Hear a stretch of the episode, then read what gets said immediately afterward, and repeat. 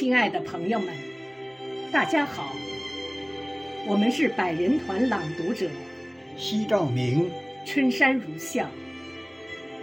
在新时代新征程上，为国育人，教育好下一代，是我们肩负的历史重任。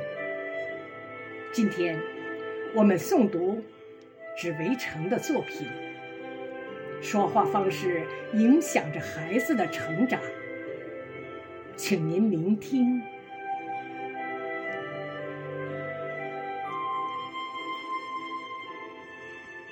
作家莫言在发表诺贝尔文学奖获奖感言时，谈到了自己的母亲。在他的记忆里，母亲。一直是个温柔和善的人，说话时总是心平气和。莫言幼年时，经常被同龄的孩子嘲笑，相貌丑陋，甚至有人因此动手打他。每当此时，他都会哭着跑回家。母亲见状。便告诉他：“儿子，你不丑，你不缺鼻子，不缺眼，四肢健全，丑在哪里？只要你心存善良，多做好事，即便是丑，也能变美。”后来，他在面对同样的问题时，总能想起母亲的话，从而平和处理每一件事。有一年，他提着家里唯一的热水瓶去公共食堂打水，不小心把水瓶打碎了。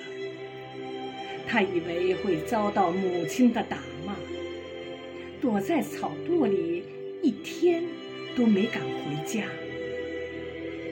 到了傍晚，母亲等不到他回去，便出来找他。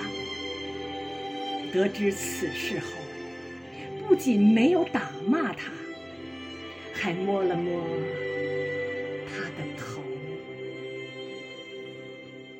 因为有母亲的耐心教导，温和的沟通方式，让莫言变得勇敢自信，也因此有了后来文学上的成就。童话大王郑渊洁有句话说得很对：母亲的含义是影响。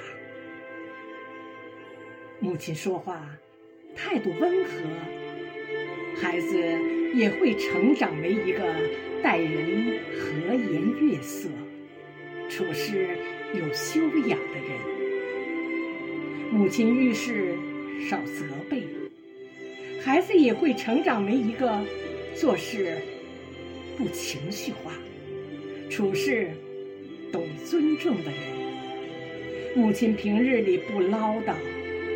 孩子也会成长为一个有自己的节奏、处事有条理的人。人生漫漫，真正的道理不是言语间就能讲明白的。批评的话说太多，只会打击孩子的自信。并不能让他认识到问题的根本所在。伤人的话讲太多，只会消耗母子的感情，并不能让孩子明白人生路该如何走。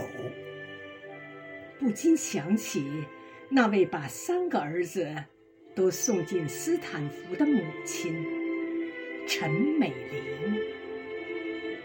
他曾在分享教育理念时谈到：教育路上有三件事情尤为重要：第一，不要打骂孩子；第二，不要对孩子撒谎；第三，不要替孩子做选择。仔细想来，这三件事有个共同点，就是正确的沟通方式是教育中不可缺少的一部分。如果总是用不满或责骂的语气和孩子交流，往往会养出一个叛逆、冷漠的孩子。只有学会。用平和的态度、平等的语气、适当的尺度去沟通，才能养出一个优秀、懂得感恩的孩子。